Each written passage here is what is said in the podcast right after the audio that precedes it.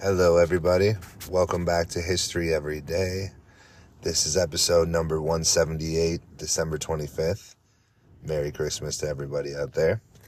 We're going to start off in the year 336, which was the first documented sign of Christmas celebration in Rome. And then in 1776, George Washington and the Continental Army crossed the Delaware River at night to attack Hessian forces who are serving Great Britain at Trenton, New Jersey the next day. And in 1868, the United States President Andrew Johnson grants an unconditional pardon to all Confederate veterans following uh, the American Civil War. I'm Austin Dahl, your host as always. Let's get into it and let's see what we can learn today.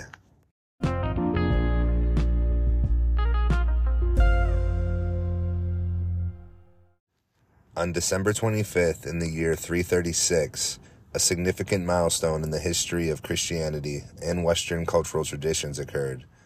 This date marks the first documented celebration of Christmas, the birth of Jesus Christ, in Rome.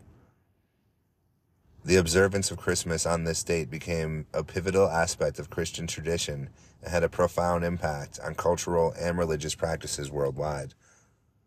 The selection of December 25th for celebrating the birth of Jesus was not based on biblical evidence, but rather a confluence of religious, cultural, and historic, historical factors.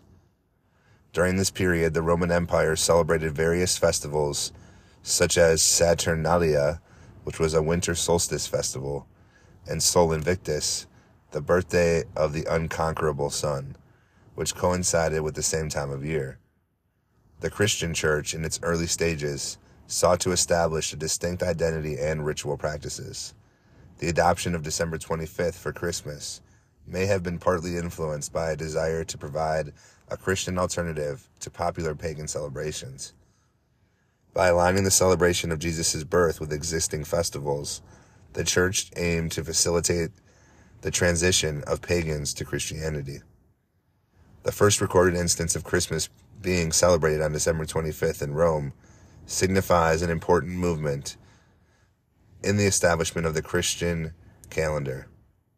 Over time, Christmas evolved into a major religious festival and an integral part of Christian worship and tradition.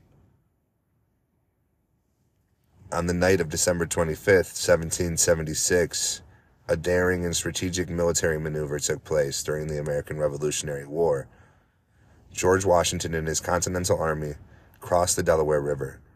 This operation set the stage for the surprise attack on Hessian forces who were serving Great Britain in Trenton, New Jersey.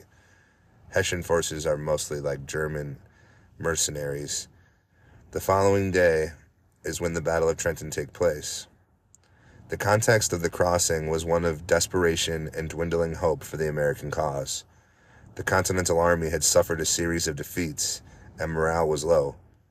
The enlistment of many of Washington's troops was about to expire at the end of the year, further threatening the Army's viability.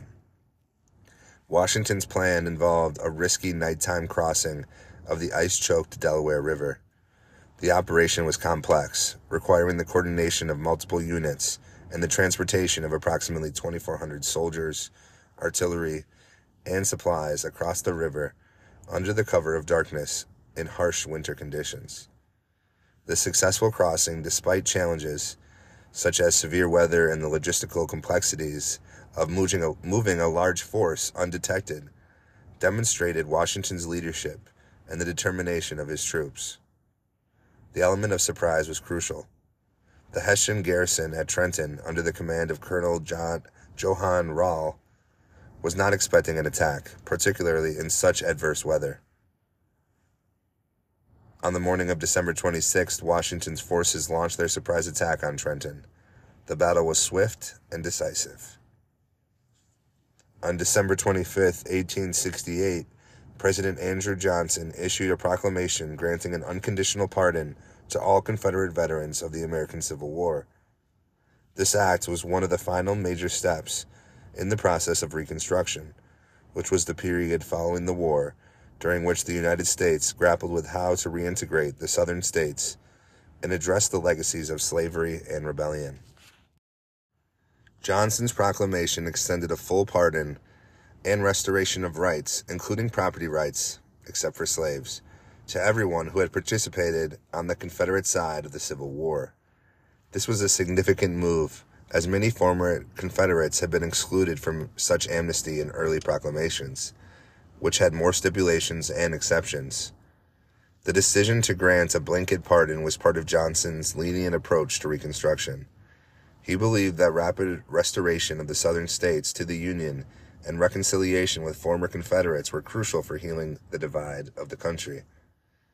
However, his policies were often in conflict with more radical elements of his own party, who sought stricter measures to transform Southern society and guarantee rights for freed slaves. Johnson's widespread amnesty was controversial Critics argued that it allowed former Confederate leaders and soldiers to regain power and influence in the post war South without adequately addressing the underlying issue of racial inequality and justice. Indeed, the period following the amnesty saw the rise of segregationist Jim Crow laws and the establishment of systems that perpetuated racial discrimination. The unconditional pardon of Confederate veterans by Andrew Johnson remains a subject of debate among historians. It reflects the complexities of post Civil War America, a time when the nation faced the challenge of reconciling after a deeply divisive and destructive conflict, which also confronting the need to redefine its social and political fabric in the absence of slavery.